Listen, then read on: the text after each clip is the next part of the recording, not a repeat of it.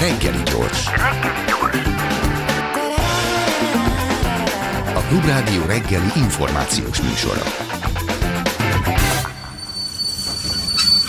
Reggeli személy.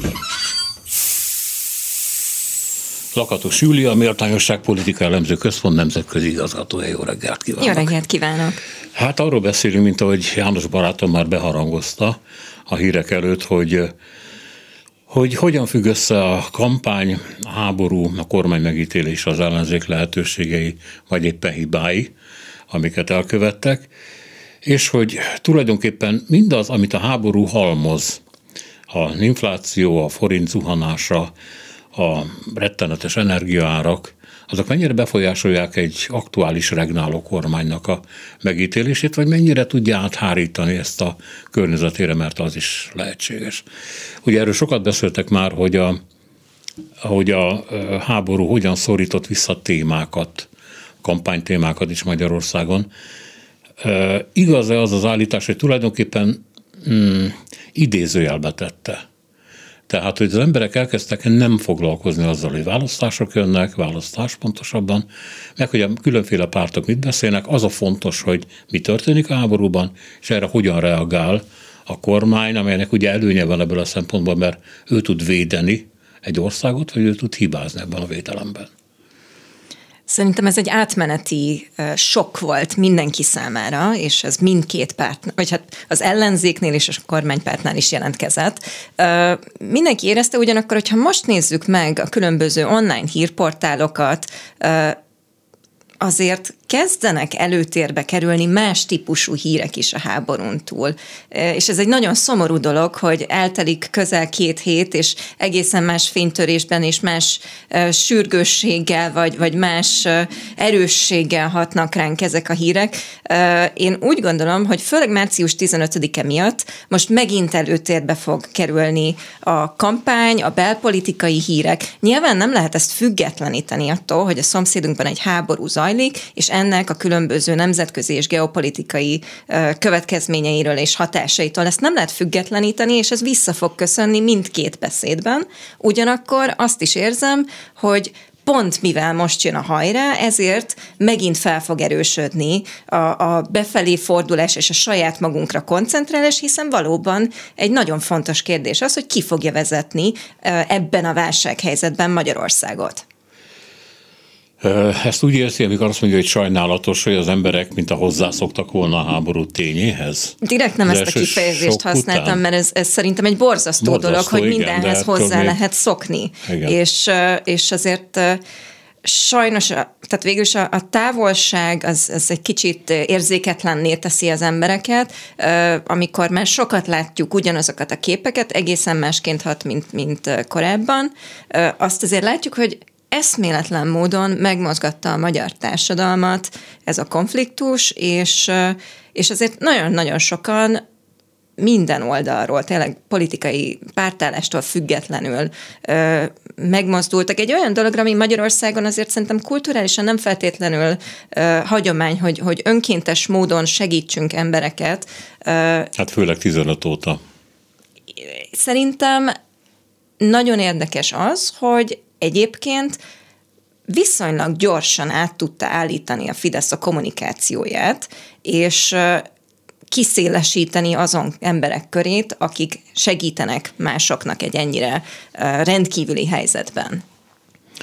De az, hogy, hogy eszembe jut egy pár évvel ezelőtti betelefonáló ember, aki azt mondta, hogy ő semmiben nem ért egyet Orbán Viktorral, de abban, hogy nem engedi be a, úgy is mondták ezt, nem menekülteket, nem e, migránsokat, igen, abban neki tökéletesen igaza van, ezért rá fog szavazni. Na most ez az ember nem tudom, hogy mit mond most, amikor hát 360 ezer ukrán van Magyarországon részint, ami közvetlenül jött részint, ami Románián keresztül jött be, és ahhoz, hogy a magyar honfitársak ezt nagyon szépen reagálták le, segítenek, pénzt gyűjtenek, valami 700 millió jött össze eddig a kormány szerint, és befogadnak embereket. Ehhez Ezek másféle menekültek, mint akitől? Meg kell érteni, hogy a kulturális közelség az nagyon sokat számít, és, és a, a korábbi kampányban az ismeretlentől való félelem és az erre való nagyon erős kommunikációs építés az nagyon hatásos volt, és nagyon sok ember tényleg emiatt szavazott a Fideszre. Most egy teljesen más kommunikációja zajlik ennek a kérdésnek. Ez egy biztonságkérdés, de másként biztonságkérdés, mint a, a korábbi menekültválság volt. Ez belefér, sőt, nagyon is erősíti a Fidesznek a korábbi narratíváját az, az európai kulturális egységről, és amit ők szerettek volna megvédeni. Tehát, hogy ez ilyen szempontból nem nincs, nem, nem, nem megy szembe. Itt a Putyin kérdés az, ami a Fidesz szavazók számára egyébként ellentmondásos, és biztos, hogy vannak olyanok még mindig a Fideszen belül, akik számára az orosz ellenesség egyébként egy olyan kérdés, ami hát ha nem is tömegesen, de azért lemorzsolja a fideszes szavazókat. Ugye a, a kettős beszéd az azt mutatja, hát többet mutat. Egyrészt, hogy Orbán nem fog leszakadni Putyinról, mert ezt valamilyen nem teheti meg. Ezért folyton jelzéseket kell küldenie, hogy átmeneti az a helyzet, amiben ő az Európai Egység mellé állt. Másrészt viszont talán fontos volt, hogy ne zavarják meg a híveket hogy tegnap még volt egy hatalmas Putyin barátság, ma meg azt mondja a kormány, hogy ami történt, az egy invázió, elfogadhatatlan, stb. És hát akkor megjelenik egy olyan Putyin kép, amitől most a Putyin barátok Salvinitől kezdve löpenik, hát visítva menekülnek Európában. Valamennyire látszólag Orbának is ezt kell tennie. Mit gondol erről a kettős kommunikációról? Én, nyilvánvaló, hogy Orbán Viktor egy erős alkalmazkodást hajt végre. Ugyanakkor nem gondolom, hogy a saját szavazói komolyan összezavarodtak volna. Ez egy külső szemléletmódból, egy ellenzéki perspektívából, vagy egy nem fideszes perspektívából, vagy egy külföldi perspektívából valóban egy irányváltás. Ugyanakkor, hogyha azt vesszük, hogy Orbán Viktor mindvégig, amikor felvetődött ez a kérdés, hogy kilépjünk az Európai Unióba, stb., mindig azt mondta, hogy ők megreformálni szeretnék az Európai Uniót. És már korábban is azt mondta, hogy a nyugat az hanyatlik, és ezért kell kifelé tekinteni. Szerintem most azt az történt, hogy a nyugat kapott egy új lehetőséget arra, hogy bebizonyítsa, hogy egyébként ő nem hanyatlik, és képes visszavenni az erőt, amit hagyott kifolyni a kezei közül. Azt látjuk, hogy hidegháború után a történelem vége, hurrá, győzött a liberális demokrácia, és ez egy nagyon komoly magabiztosságot adott a nyugatnak, egészen egyszerűen volt egy olyan kulturális fölényük, mindenki a nyugathoz szeretett volna tartozni. Mindenki ö, olyan ruhákba szeretett volna járni, olyan életet szeretett volna, mint amit láttak a, a filmekben. Ö, nem véletlen, hogy mondjuk a McDonald's-t elviszik Oroszországból, mert még mai napig van egyébként egy ilyen vonzása a nyugatnak, viszont politikailag úgy gondolom, hogy gyakorlatilag a, a Irak és Afganisztán után azért az Egyesült Államoknak ez a kicsit befelé forduló, nem mi legyünk a világ csendőre mentalitása, az azt eredményezte hosszú távon, hogy mások töltötték be a geopolitikai teret. Most ez egy töréspontra érkezett, itt mindenképpen valamilyen oldalt kell választani. Ebben a, a választásban Orbán Viktor Magyarország korábbi irányultságának megfelelő oldalt választja, de azt is látni kell, hogy akárki lesz kormányon április harmadika után Oroszország ott lesz, azt nem tudjuk, hogy Putyin ott lesz, de azért valószínű, hogy ott lesz, és ebben a helyzetben is kell gondolkodni, hogy mi történik akkor, amikor lecsendesedik ez a konfliktus, valamilyen módon ezt kezelik, Magyarország még mindig közelebb lesz földrajzilag, mint a nyugatnak a többsége. Tehát kicsit azt kell, hogy hogy könnyen lehet beszélni távolabbról. Magyarország mindig egy nagyon érzékeny helyzetben van, és ezt egyébként nagyon fontos bármely politikai szereplőnek szem előtt tartani. Egyébként részben ezért is csöndesedett le ez a kérdés, ez az egész háborús kérdés, mert úgy gondolom, hogy az ellenzék is rájött erre. Mármint, hogy neki is dolga lesz majd egy Oroszországgal. Igen, tehát hogyha ők kerülnek hatalomra, Igen, akkor mondta, nem hogy... lehet azt mondani, bocsánat, egy, egy utolsó gondolat, nem lehet azt mondani, hogy akkor katonákat küldjünk, stb. Tehát ennél sokkal árnyaltabban kell, és diplomatikusabban kell nyilatkozni. De ez nem is kellett volna, hogy előkerüljön, mert a NATO elég világosan fogalmazott az első másodperctől, tehát erről nem kellett volna beszélni. De azt mondta az előbb, hogy azért ez a Putyin ügy, ez ráéghet valamiképpen Orbánra. Hogy ez egyáltalán nem így gondolja, vagy rosszul hallottam? Biztos vagyok benne, hogy ténylegesen ez egy érzékeny kérdés sok Fidesz szavazó számára. Az, aki eleve már Orbán Viktor ellen van, ő már amúgy is így látta Orbán Viktort. Tehát szerintem az, a, az autoriter hasonlat, ez az ellenzéki oldalon egy alaptörténet. Tehát ahhoz képest új szavazókat szerezni, vagy meg meg, megváltoztatni valakinek a véleményét Orbán Viktoron nem lehet. Ahol változtatni lehet, az a Fidesz szavazókon belül. A Fidesz szavazók úgy gondolom, egy nagyon egységes tömb, ami nagyon sokat dolgoztak az évek során, hogy ez így legyen. Ugyanakkor mi, mégiscsak azt kell látjuk, hogy amikor felteszik a kérdést, hogy mi a harmadik választásnak a tétje, hogy nyugat vagy Orbán, vagy Európa vagy Orbán, szerintem nagyon sokan úgy teszik fel még mindig ezt a kérdést, hogy kit szeretném, ha irányítani ezt az országot, ki az, aki biztonságot, békét, jólétet fog hozni, és nagyon sokan még mindig azt fogják mondani, hogy jó, jó, vannak ilyen dolgok, de azért mégiscsak hatékonyabbnak gondolom, mint az ellenzéket. És, és hát tulajdonképpen itt a számokról van szó, hogy milyen arányban uh, tudnak, uh, vagy milyen arányban fognak megváltozni ezek a dolgok. és hát ez, egy, ez még borzasztó karai, hogy, hogy ezt elmondjuk, hogy ez mennyiben lesz tényleg egy, egy ilyen meghatározó momentum. Lehetne akár az, uh, tél, ugye korábban mindig azt mondtuk, hogy uh, hát jó, megújult az ellenzék, de azért mégiscsak nagyon nagy erőfölénye van a, a Fidesznek. Ha csak nem történik valami szokatlan, nem pattan ki valami botrány, akkor azért nagyjából tudjuk, hogy mi lesz ennek a választásnak a vége. Na most van az a helyzet, amikor nem tudjuk, hogy mi lesz, azaz bármi lehet, de, de ezt nem lehet megjósolni, mert hogy annyira belső szubjektív tényezők, tehát tényleg annyira arról szól, hogy, hogy itt most nem kampányjal, meg nem meggyőzéssel lehet az emberekre hatni, hanem olyan belső bizonytalansági tényezők vannak, amit kívülről nem tudunk elemzőként látni. Lehet mérni, hogy most éppen pillanatnyilag hogy gondolkodnak az emberek, de, de ebben nem tudunk belelátni. Az ellenzék hogy kezelte ezt a dolgot? Mellé nyúlt? Nem gondolom, hogy mellé nyúlt, de a kezdetben nem feltétlenül látták át a helyzetet. Tehát és, és az ellenzéket borzasztó nehéz egy egységként kezelni mai napig, mert én úgy látom, hogy van Márki Zaj Péter, és van az ellenzék. És ilyen szempontból egyébként tényleg megvan egy kicsit a Trump és a republikánus pártnak a kettőssége, ami a jövőben nagyon izgalmas kérdés lehet, hogy ez hogyan alakul, és mennyire sikerül kettejük között tényleg tartani az egységet. Ugye állandóan azt látjuk, hogy van egyfajta válságmenedzsment Márki Zaj Péter körül ami egyébként sok ember számára vonzó, hogy ő elmondja a dolgokat úgy, ahogy látja, és egy friss és külső ember, aki, ha bár mégiscsak van politikai tapasztalata, de nagyon más, mint a korábbi generáció, és nagyon másként beszél. Sőt, hát azért nem a, az ellenzéknek a törzs szavazóihoz beszél, hanem tényleg nagyon fontosnak tekinti, hogy, hogy egyfelől megnyerje a vidéket, másfelől pedig elszipkázzon a Fidesztől választókat.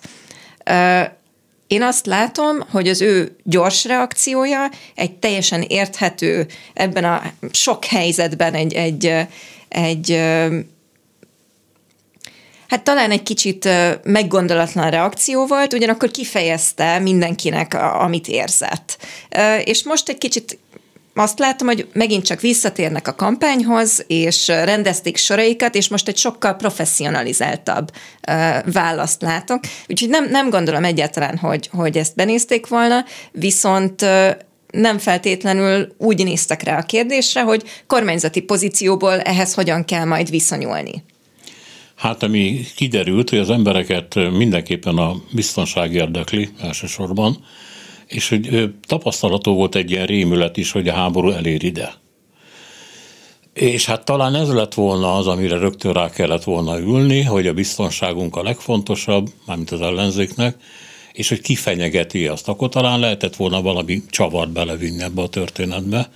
De így Orbánnak valóban lett egy kis előnye azzal, hogy ő rögtön megértette, hogy tőle mit várnak. Mondjuk ez könnyű egy regnáló miniszterelnök megérteni, mi mást. Védjél meg.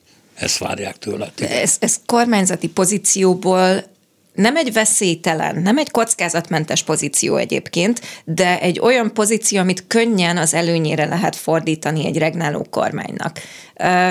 Ugyanakkor azt is látni kell, hogy az ellenzék önmagához képest nagyon sokat fejlődött. És és szerintem egy kulcsmomentum, hogy, hogy már a háború után jött ki az ellenzék programja, amit nagyon régóta ígértek, és két szempontból néztem ezt a programot. És, és talán azért érdekes, mert a háború az tényleg most egy aktuális kérdés, de mégiscsak ettől függetlenítve kell nézni ezt a kampányt szerintem. Mert, mert előbb-utóbb ez tényleg el fog uh, múlni, vagy, vagy legalábbis át fog alakulni a hangsúly. Uh, és azért még majdnem egy hónap van a választásig, hát nincs is annyi, de most jön a hajrá, azért szerintem elemzőként tényleg a tartalmi kérdésekkel is kell foglalkozni, nem csak azzal, hogy milyen kommunikáció történik ebben a válsághelyzetben. Két szempont szerint néztem ezt a, a programot. Az egyik az, hogy milyen újdonságok vannak benne. Ugye nyilván az elemzők szeretik a programokat, de azért az állampolgárok a saját érte, életükkel vannak elfoglalva, és nem, nem ilyeneket olvasgatnak. Ezt mindig elmondjuk, de ettől függetlenül mégis fontos, hogy egy, egy párt elmondja, hogy hogyan látja a világot. Ezekből a programokból lehet látni, hogy mennyire szociális, vagy mennyire, milyen, milyen kérdéseket tart szem előtt, mi az, amit fontosnak tart.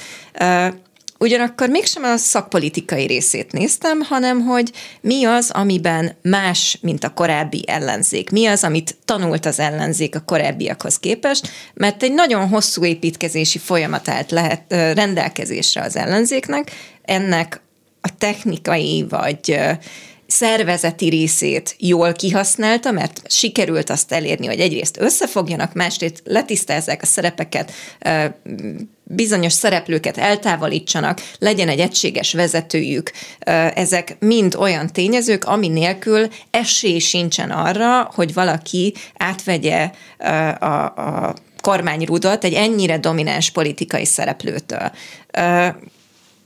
Most azért a tartalmi kérdések rendkívül fontosak. Tehát a Fidesz nem csak azért tud hatalmon maradni, mert egyébként jól mahinál, vagy mert hozzányúlt a politikai rendszerhez, hanem azért, mert nagyon sok embert meg tud szólítani, és van egy mm, közel két évtizedes történet, amit elmond az embereknek, amit folyamatosan adaptál, és minden helyzethez hozzáigazít. Na most az ellenzéknél néhány ilyen történetet lehet most találni. És ez szerintem egy, egy nagyon nagy ö, novum és, és teljesítmény az ő részükről. Az egyik az ilyen az állampolgári nevelés. És ö, szerintem ez egy olyan dolog, amit korábban ö, félelemből nem ö, nyúltak hozzá, és nagyon fontos, mert mindig beszélünk arról, hogy demokraták kellenek Magyarországon, hogy, hogy Magyarország egy köztársaság. Ezeknek a hagyományát meg kell teremteni. Ezeket a, az oktatáson keresztül, a kultúrán keresztül, a sporton keresztül kell ö, ö, megteremteni, és ezeket most látom ebben a programban, hogy vannak olyan ö, kiszólások, hogy hogy például közösségi tereket kell teremteni, hogy meg kell valósítani a közvetlen demokráciának az eszközeit. Az is nagyon érdekes, hogy nagyon sok olyan elemet építettek bele, amit egyébként a Fidesznél kritizálnak, hogy ha csak a, ugye nyilvánvaló, hogy a, a nem a népszavazást, hanem a, a nemzeti konzultációkat azért nagyon erősen szokta kritizálni az ellenzék, hiszen úgy gondolják, hogy ez nem valódi vélemény nyilvánítási lehetőség. Ezzel szemben ők viszont promótálják azt, hogy tényleges, nagyon modern közvetlen demokratikus beleszólási lehetőségek teremtsenek, ennek megteremtsék az online szavazati lehetőségeit, és így tovább. A másik ilyen kérdés az a nemzetkép, ami teljes mértékben hiányzott korábban az ellenzék részéről. Ez, ez egyértelműen átadták ezt a terepet a Fidesznek. Gyurcsány Ferenc korábban még kormányon próbálkozott azzal, hogy, hogy egy, egy patriotizmus, patriotizmus igen. hogy a magyar zászló az mindenki, akár az 56-nak a szerepének az újraértelmezése, de azért nem volt fogadó képesség akkor még a saját közegéből sem erre. Én azt látom, hogy nem tud egyetlen párt sem egy, egy kialakult és jól, artikul, jól artikulált nemzetkép nélkül kormányozni, vagy nem tudja úgymond, hát ha nem is egyesíteni a, a társadalmat, de legalábbis megszólítani, vagy azt érzékeltetni a társadalom mindkét részével, hogy nekik is van mondani valója. Uh-huh. Érdekes. És akkor mi van azokkal a témákkal, amiket a, még a háború kitörése előtt használt az ellenzék a Pegazussal, meg mondjuk a, a Tolvaj államtitkárnak a hosszadalmas történetével, vagy a számlagyárral, amiben ugye rengeteg NER közeli cég van. Egy csomó dolog zuhant ki a szekrényből egyébként, állítólag nem is teljesen véletlenül, a Völner ügy például, amelyik hát elég jelentős belső súgások után kerültek át a jegyzőkönyvek a 444.hu-hoz például. Ezek elvesztek, ezeket a háború így sütje a sodorta? Azért Márkizaj Péter egy-egy mondatra, hogy úgy odaszúr kell velük. Tehát nem, nem gondolom, hogy ezek elvesztek, viszont úgy gondolom, hogy jelen pillanatban nem erre építik a kommunikációt. Nyilván mindenki azzal főz, ami van, a, a háború azért az egy nagyon erős üzenet, és egy, egy nagyon könnyű szembeállítása tényleg a nyugat, vagy Orbán, vagy Putyin, vagy Orbán üzenet, ez sokkal erősebben hat, mint mondjuk különböző korrupciós botrányok. Gondoljon vissza arra, hogy mennyit lebegtették azt, hogy majd mindenféle videók jönnek megint, majd, majd jön az ön ördögügyvédje, és így tovább. Azért Ezek... ne azonosítsuk a ellenzéket az ördögügyvédjével, az egy másik történet, vagy nem tudjuk legalábbis. Nem tudjuk, de hogy a botrányok, azok mindig részei a választási kampánynak, ezek nem véletlen kerülnek elő egyik részről sem, tehát egyik oldalról sem. Mindenki szépen betárasz és várja azt a pillanatot, amikor változást tud elérni. Tehát véletlenek csak véletlenek történnek, ezt, ezt azért nyugodtan mondjuk ki. Én, én úgy látom, hogy most egy olyan helyzet van, ami valóban átrajzolta a kommunikációs teret. Még mindig van sok idő a választásokig, amiben nagyon sok mindent elő lehet húzni, ha szükség van rá. Az a kérdés, hogy mennyire van rá szükség. Hát egy szempontból már az a narratív, amiben beleállt Orbán a maga szempontjából teljesen logikusan, a haza megmentője, haza megóvója. Hát aztán érkezik egy drón Ukrajna felől, átrepül Románián, 40 percen keresztül a magyar légtéren, aztán Zágráb mellett a földbe csapódik. És hát akkor ez olyan dolog, ami az ember azt mondhatja, hogy talán akkor ez a védelem, ez mégsem olyan tuti. Hogy lehet róla beszélni, meg megígérni, de ezt egyetlen kormány sem mondhatja biztosra, hogy nem jön majd egyszerre drón, ami nem ott csapódik le, hanem itt itt már a véletlenek szerepéhez visszatértünk akkor. Nem, nem, nem, ez egy, nem véletlen, ott egy háború van. De ja nem, tehát, hogy én ezt most arra mondtam, hogy igen, nem mondhatja egyetlen kormány sem azt, hogy nem tudom garantálni, vagy tehát, hogy garantálni Igen. tudom azt, hogy nem fog lepottyanni az én égből valami, hogy nem fog átjönni ide valami. Hát ez, én ezt látom, hogy, hogy nem volt még erre a helyzetre teljes mértékben felkészülve a magyar haderő ez esetben, de pont mivel egy ilyen eset megtörtént, én úgy gondolom, hogy most viszont turboüzemmódba fognak kapcsolni, és egyébként kompenzálni fogják ezt. Tehát, hogyha a hosszú, hosszú távú hatását nézzük ennek a helyzetnek, az egyébként inkább a biztonság irányába fog hatni, ugyanakkor szerintem ez egy nem egy akkora hatású történet, hogy, hogy jelentős hmm. következménye legyen. Hát főleg, hogy nem Magyarországon csapodott a földbe, és nincs halálos áldozatán Istennek. Egyébként még visszatérve a, a Putyin párti mm, kommunikációra az ember a, a, a szociális vagy a közösségi médiában körülnéz, akkor elképesztő mennyiség ilyen orosz párti, vagy éppen orosz honlap van magyarul, amelyik hát olyan információkat terjeszt, amire a BBC a négyes csatorna már létrehozott egy ilyen fact-check podcastot, amiben bemutatják, hogy hogy lehet fölismerni és megsemmisíteni a, a hamis információt. Tehát Magyarországon ez nem működik igazából még. De lehetséges, hogy hiába is működne, mert a dolog hitalapú.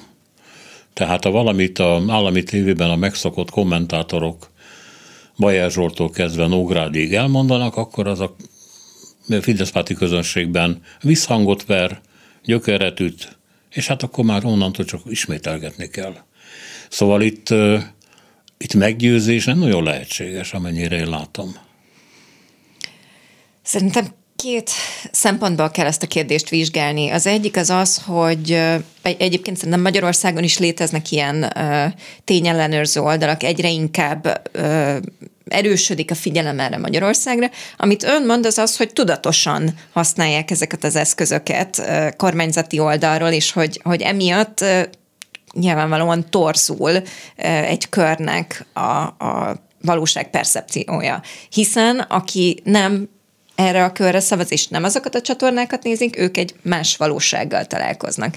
És itt azért eljutunk, a, tehát itt, itt azért azt kell mondjuk, ez azt jelenti, hogy van egy szándék. Szerintem egyébként ez a szándék nem olyan erős, mint korábban a, a tehát hogy azért a Putyinnal való és az Oroszországgal való kapcsolatot, hát pont erről beszéltünk, most nagyon megváltozott ez a narratíva, még akkor is, hogyha vannak olyan hangok, amik a korábbit mondanak, egyébként érdekes ez a zavar, ezt nem tudnám most megmagyarázni, hogy miért maradtak meg bizonyos részei ennek a narratívának, és, és miért nem működött annyira egységesen ez az átállás, mint egyébként szokott működni. És egyébként nagyon igaz, hogy ez hit kérdés, az ellenzéki szavazók is azt hiszik el, amit szeretnének hinni. Egyébként sokszor az ő valóságérzékelésük is egy kicsit vágyvezérelt, amit nyilván senki nem szeret hallani, de egyébként ez is létező probléma, hiszen nagyon sokszor adott esetben olyan dolgokat nem látunk meg, amiket fontos lenne, és, és ez egyébként kárt is tud okozni az ellenzék Mert számára. irracionálisnak látjuk, tehát a másik oldal mond valamit, ami nem vág abba, amit mi gondolunk, akkor azt mondjuk, hogy de hát hogy nem látják a valóságot, ugye? Valóban, csak És hát a... mindkét fél egyrészt ezt Igen. látja, másrészt vannak olyan kérdések, amit viszont senki nem tematizál, ettől függetlenül viszont létező tény. Tehát, hogy akár még olyan információk is léteznek a világban, ami egyik oldalnak sem érdeke, hogy bekerüljön a diskurzusba. Pontosan. Tehát, és, Ez... és amikor ezt meghalljuk valahonnan, azt meg végképp nem szeretjük, mert az meg teljesen bekavar a polarizált közügyekbe. Ugyanakkor, ha már a polarizációról beszélünk, azt is látni kell, hogy kicsit van egy értetlenség, vagy, vagy már abban is politikát látunk, hogy ez a polarizáció, ez a szembenállás, ez, ez létezik egyáltalán, miközben egyébként magának a demokráciának a velejárója. Hiszen, hogyha különböző pártok és oldalak vannak, akkor a kettejük között, vagy a több párt közötti összecsapás is egyébként egy, egy természetesen, természetes dolog magának a versenynek a velejárója, az, hogy ezt milyen módon menedzseljük, és mennyire válik létkérdésé, és tényleg mennyire válik hitkérdésé, na az egy más kérdés. Hát azért én azt gondolom, hogy egy demokráciában körülbelül azonos platformon kell léteznünk azoknak a pártoknak, amelyek egyébként összecsapnak, de ha két világot képviselnek, a hogy mondjam, a talaj víztől kezdve egészen a levegőjéig, akkor nem ugyanazért harcolnak. Nem ugyanazért a demokráciáért harcolnak. Nem, nem egymás demokráciáért. De egyébként, amit mond, erről eszembe jut a 90-as évek elején, amikor kitört az úgynevezett média háború, és hát ugye akkor is buborékok harcoltak egymásra, nem így hívták.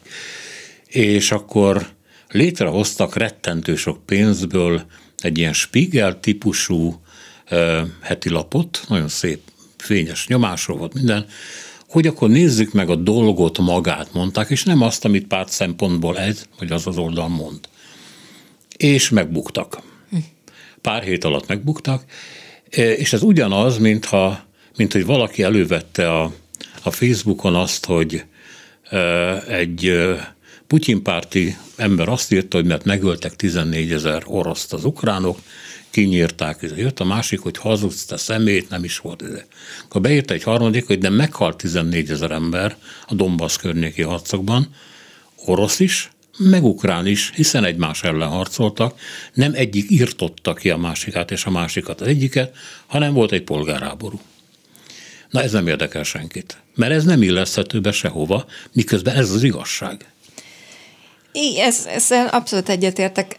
Mm, elfelejtettünk vitázni, a technológia egyébként nagyon erősen befolyásolja a, a valóság percepciónkat. Tehát korábban azért úgy volt az ember, hogy valamit látott a saját szemével, akkor annak hihetett. Azt, amit már megírtak a sajtóban, vagy amit már, tehát hogy ami jött egy szűrőn keresztül, az, az nyilván az már valamilyen szubjektív dolognak ki volt téve, de, de akkor, tehát korábban az még tényleg megvolt, hogy amit tényleg láttam, az valóság. Ez ma már nem így van. És, és ugye nagyon érdekes, ha lehet egy kicsit elméleti irányba elvinni, igaza van abban, amit mondott arról, hogy nem ugyanazért a demokráciáért harcolnak az emberek, mert a liberális demokráciának a két eleme egészen más szét, szemléletet képvisel. Ugye a liberális oldal az inkább az egyén és a kisebbségek védelme, az emberi jogok, egymás tisztelete köré épül. A demokratikus elem meg inkább a közösségi elemekre, a népszuverenitás, és nagyon sokan úgy érzik, hogy a liberális demokrácia az kiüresítette magát a demokráciát, a politikai cselekvési lehetőségét az embernek, és inkább a, csak a képviseleti részét érvényesíti. És amikor ennyire másként gondolkozunk a demokráciáról, akkor nagyon más az is, hogy, hogy mit hiszünk el, és mit tartunk valóságnak, vagy mi az, amit fontosnak tartunk. Honnan keveredtünk ide? Bocsánat, kicsit bele... bele. Nem, arról beszéltem, hogy a, amikor az emberek megpróbálkoznak az igazsággal, akkor a, a maguk narratívájába beleragadt feleknek nem értekük azt, hogy erről szó essen. Ugye nyitottak egy folyóiratot, meséltem a 90-es években, amely megpróbált nem egyszerűen középen állni, mert ez egy, szerintem ez egy marhaság, hanem megpróbálta a dolgokat magukat megnézni. A dolgok igazság, valóság tartalmát, de ez nem számít. Igen, és ugye ezért is mondtam, hogy kicsit azt látom, hogy hogy magával a valósághoz és a, a, a közösséghez és a demokráciához való ö, viszonyunk az, ami megváltozott. Ez tényleg létező. Ö, hogyha ennyire az alapjaiban más a felfogás, akkor egyébként a megegyezés is sokkal távolabb kerül. És tényleg az van, hogy, hogy egy ilyen közegben, amikor sokan úgy érzik, hogy a, a, az egyén és a, az egyén szerepe az, ami fontos, abban ők nem tudnak érvényesülni. És, és talán ebből ered szerintem egyébként ez. De hát akkor vívjanak egymással meg ezzel, de nem, nem, nem erről van szó egyáltalán, hát hiszen senki nem a közösségeket kifogásolja. Lehet, hogy a liberális gondolkodás az túlságosan egyénre szabott. Orbán is mondta, mit tudom én a 90-es évek elején, hogy a liberalizmussal az a probléma, hogy mondjuk a nemzeti kisebbségek mellett nem tud kiállni csak egy kisebbségi magyar mellett, mert arra van szabva. Aztán mások azt mondták, hogy sokféle liberalizmus, hogy ez se igaz, amit mond, mindegy. De én azt gondolom, hogy amikor egy ilyen harcban a közösségek melletti kiállás elfogadja a sajtószabadság felszámolását, az oligarchikus uralmakat, az, hogy egy, egy komplett tolvajbanda uralja az ország politikai vezetését, amelyik ráadásul a keleti zsarnokokat sokkal jobban szereti, mint a nyugati kormányokat, vagy éppen értékeket, akkor nem hiszem, hogy egyszerűen csak egy körül van a cirkusz, hogy közösségi, meg egyéni. De ez hogy lehet, hogy lehet erre ezt mondani? Hogy gondolhatja azt valaki, hogy igenis én a nemzetben akarok gondolkodni, nemzeti közösségben, kis közösségekben, ennek érdekében elfogadom azt, amiről az előbb beszéltem. Hát, hogyha ezt még egy kört tágítjuk, akkor egyébként ez a gondolatmenet úgy megy tovább, hogy pont mivel az individuumra koncentrál a liberalizmus, ezért egyébként egy univerzális társadalomra, egy civil társadalomra fókuszál. És egyébként a civil társadalmat látja ez a konzervatív, jobboldali, vagy nem, nem is tudom, hogy minek nevezzem, típusú gondolkodás, vagy, vagy hm, még egyébként ennek sem mondanám, mert baloldalról is nagyon hasonló kritika éri egyébként a liberális demokráciát, ami megint csak egy nagyon érdekes kérdés, és azt mondja, hogy ez az univerzális, globális társadalom lesz az, aki átveszi a nemzeti közösségek és a, a, a tényleg a egyébként vallás, család, stb. Uh-huh. szerepeket. És ez egyébként egy olyan kérdés, ami viszont már túlmegy a hit kérdésen, mert ez egy életforma kérdés, és nagyon sok ember úgy gondolja, hogy ő nem akarja megváltoztatni az életformáját, és hogy erre se, sehol nem adott felhatalmazást. Tehát amikor ezeket levisszük ilyen, tényleg ilyen napi kérdésekre, hogy most akkor oligarha vagy nem oligarha, ez ezeknek, tehát az oligarha az ennek a például globális piacgazdaságnak az egyes országokra és a kis közösségekre való hatásának a leképezése, és ilyen szempontból a liberális demokrácia egy elit kritika és egy kapitalizmus kritika. És mi van az oligarchákkal? Azok most jók a közösségteremtő konzervatívoknak, vagy nem? Hát most Fidesz szempontból ők úgy gondolják, hogy úgy tudnak megteremteni egy saját Aha, alternatív értem. világot, gazdaságot és erőteret, hogy megteremtik a magyar tudom, egy gazdasági elitet, kvázi egy, egy redistribúciója annak, amit egyébként a rendszerváltás körén meghoztak. Kár, hogy mindegyik egy kreatúra, és egyik se egy önálló gazdasági szereplő, hanem olyan módon függnek az államtól, vagy egyetlen embertől, ami azért példátlan. Illetve nem. Ha meggondoljuk most a mostani Oroszországot, akkor inkább ahhoz hasonlít. Hát ez, ez egyébként már országok válogatják, ugye írtunk egy könyvet a domináns pártokról a kollégáimmal a méltányosságban, az uralkodó pártot, és ott például néztük a vezető szerepét, hogy ez milyen módon hat arra, hogy egy országban egy domináns párt, vagy egy teljesen több cikluson keresztül uralkodó, abszolút fölényben levő párt alakuljon ki. És azt láttuk, hogy egyrészt nagyon sokféle vezetési típus az, ami dominanciát tud eredményezni, és hogy rendkívül más módon jönnek létre különböző országban ezek a helyzetek. Az szerintem közös egyébként sok helyen, hogy kell egy klientúra építés, és kell egy, egy olyan vezető, aki képes azt megvalósítani, hogy egyébként hosszú távon rászavazzanak. Nyilván ehhez sok minden más is kell, de a kettő összefügg. Visszatérve a mostani kormány lehetőségeihez, ugye azt elég gyorsan megértette Orbán, mondjuk 24 óra alatt, amikor kitört a háború, és talán van ebben valami személyes dű is, mert ő úgy képzelte, hogy ő, hogy mondjam, csak barátja lehet egy orosz elnöknek, ami hát ha megkérdez egy orosz történészt, azt megmondják neki, hogy ez ki van zárva. Tehát az orosz hatalmi elit kétféle embertípust ismer, az ellenséget meg az alatvalót. Tehát ez a baráti megközelítés, de egyébként Pekingben is ilyen nincs. Tehát, hogy neki nem szólt. Öt, ó, öt és fél órát tárgyalt vele a Kremlben, ki tudja miről, de ezt nem árult el neki. Tehát van egy ilyen személyes értettség is. De ugye sokkal nagyobb az, hogy ami az Uniót, a nyugatot, a NATO-t összerántotta, lehet, hogy sok tekintetben megmentette ez a háború, és lehetőséget adott neki, hogy, ahogy ön mondja, ismét erőt mutasson, vagy megkeresse maga erejét.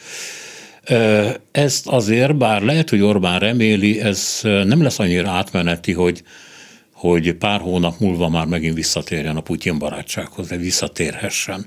Hogy látja az ő lehetőségeit keleti szempontból? Szerintem a barátság egyébként egy erős szó. Tehát, hogy... Én meg azt mondom, hogy lehetetlen. Még a, még a magánéletben is a barátság azért ez egy nagyon komoly súlyú szó, és ritka, és meg kell válogatni. Tehát én ezt inkább egy érdek alapú viszonynak gondolom, ami most éppen nem áll olyan jól. De, de hogy ez hogy fog alakulni hosszú távon, azért szerintem tett olyan gesztusokat Orbán Viktor, ami legalábbis azt mutatja, hogy érti a helyzetet, ebben a helyzetben ő nem cselekedhet másként, mint ahogyan cselekszik.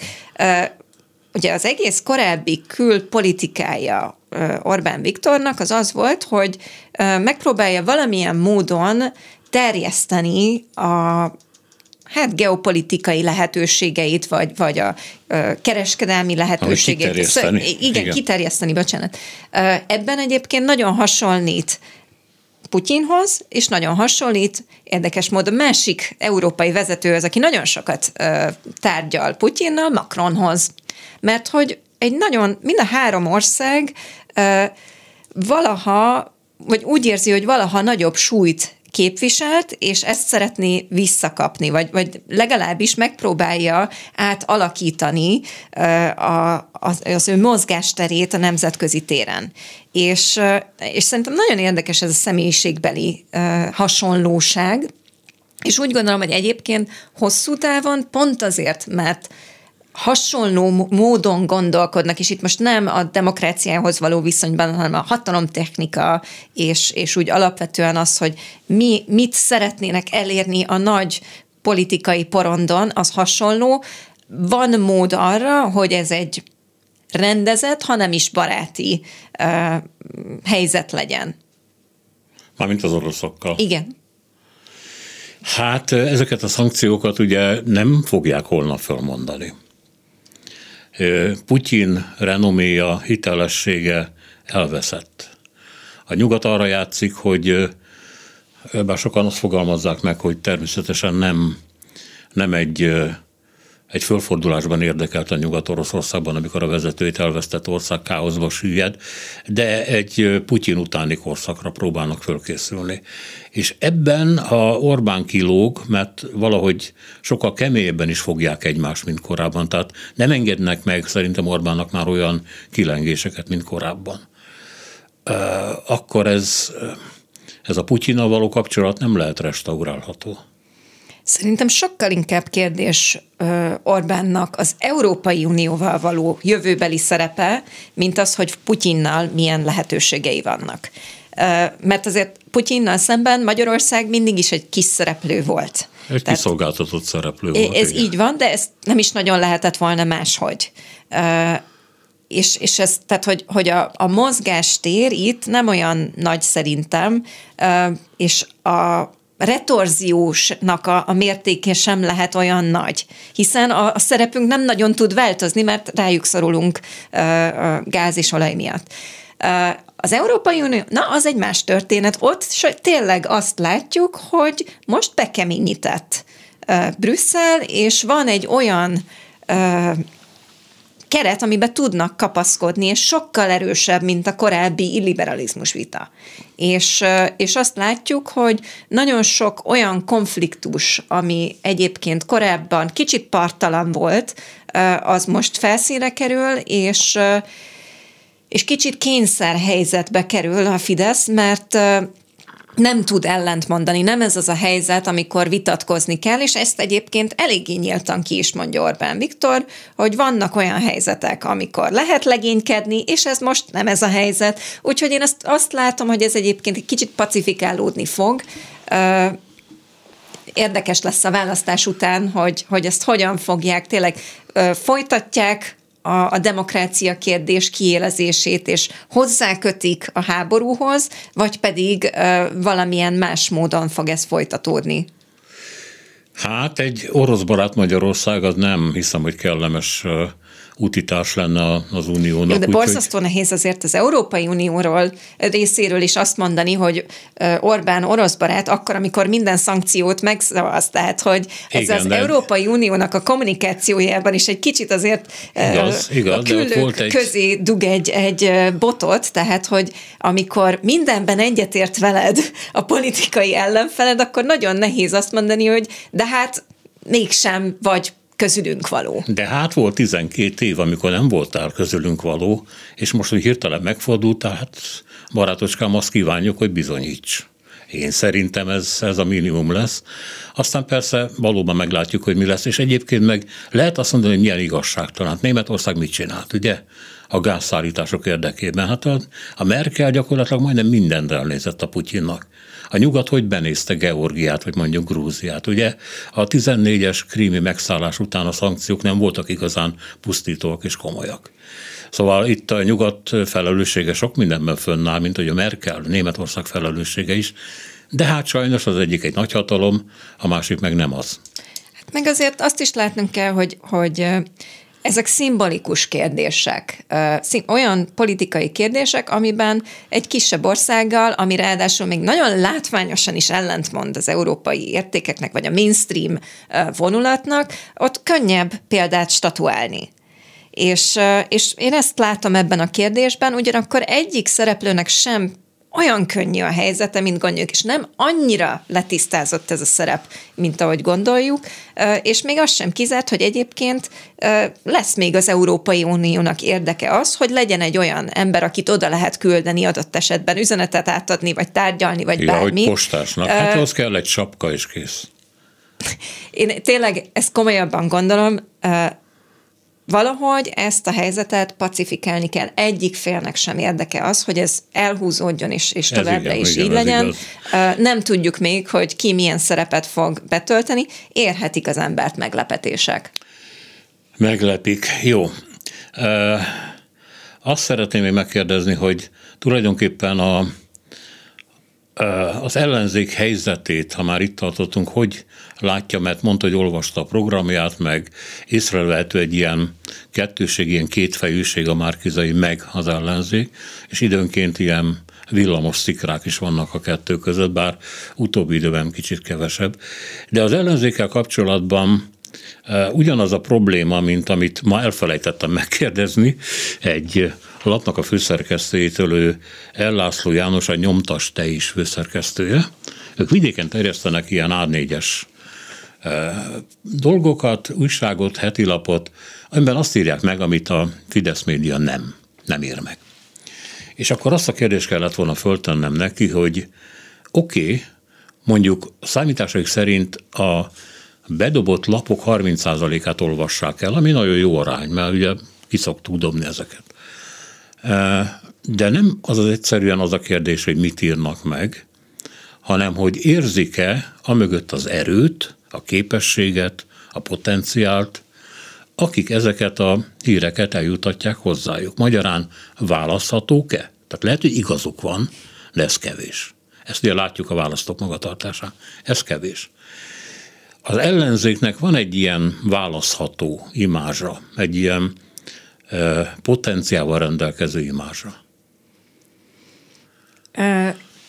javult, határozottan javult a korábbiakhoz képest. Ugye erre már utaltam, hogy, hogy nagyon sokféle erőlerépést tettek, nagyon sokféle építkezést látok, mint szervezeti értelemben, mint a mondani való terén ha, ha megnézzük, hogy mi volt korábban az ellenzéknek, a legnagyobb kihívása az az volt, hogy mindig rövid távban gondolkodtak, mindig csak ebben a választásban, hogy csak most ezt még meg kell nyerni, legyen az önkormányzati választás, legyen az országgyűlési választás. Kicsit úgy voltak vele, hogy, hogy majd ráírunk gondolkodni azon, hogy mi legyen a mondani valunk, mi legyen, hogyan kormányozzunk, ha odaértünk, de addig ezt a csatát meg kell vívni. Ez ennek a nyomait most is látom sajnos. Én értem, hogy ez egy erőforrás szűke, hogy, hogy, hogy úgy érzik, hogy ha, ha előre küldünk valakit, hogy megépítse azt a hidat, amin majd átmegyünk, akkor nem biztos, hogy eljutunk odáig. Én ezt teljes mértékben értem. De azt látni kell, hogy, hogy van, egyszer majd kell egy híd.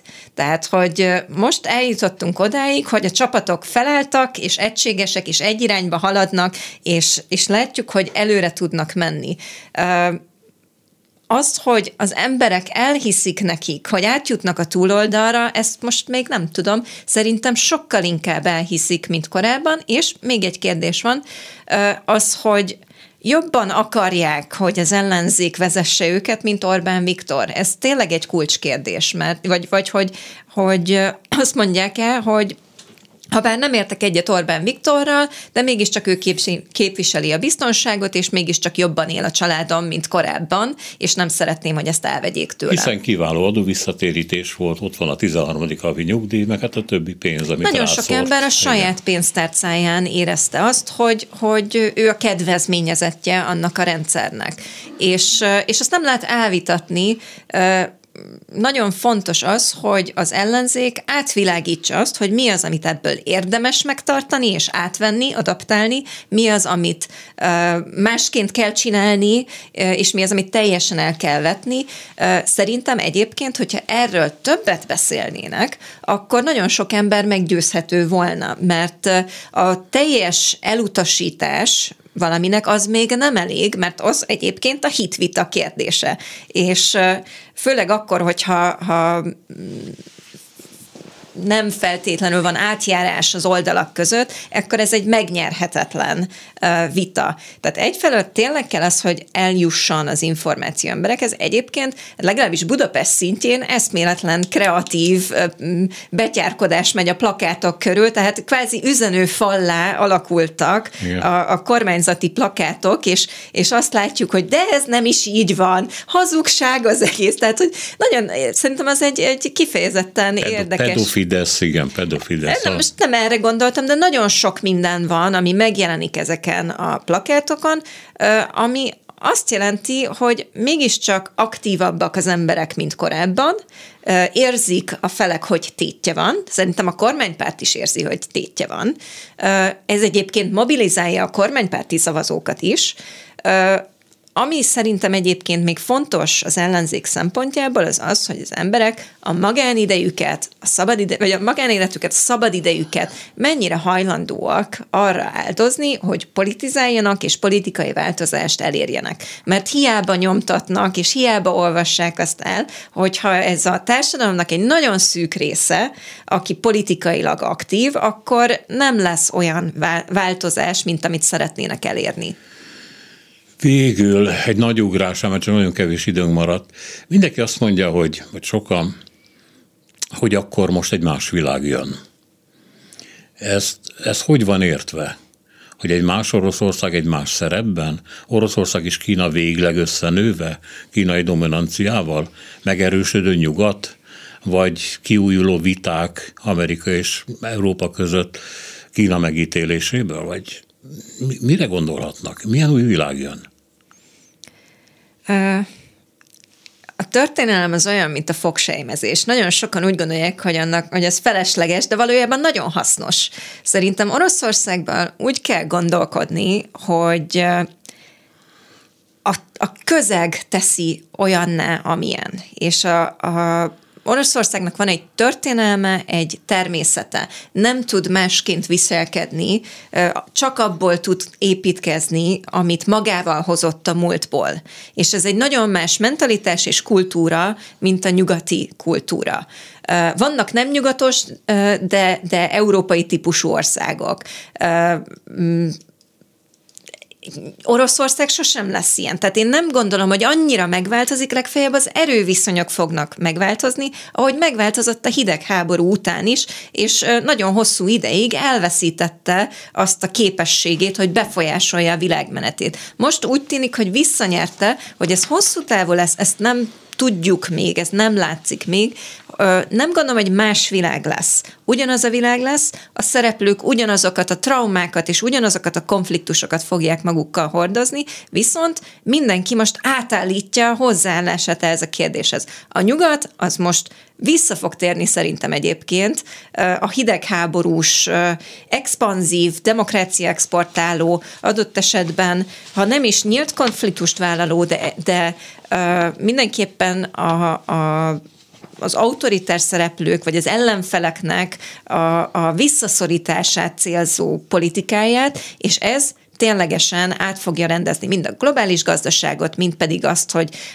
mit gondolunk a békéről, és hogyan fog egyébként az életünk zajlani napról napra. Köszönöm szépen. Itt volt nálunk Lakatos Júlia, Méltányosság Politika Elemző Központ nemzetközi igazgatója. Köszönöm még egyszer és Dobos Krisztina, Csorba László, Petes Vivian, Selmec János és Szénási Sándor köszöni az önök négy órán keresztül tartó figyelmét, türelmét, minden jót.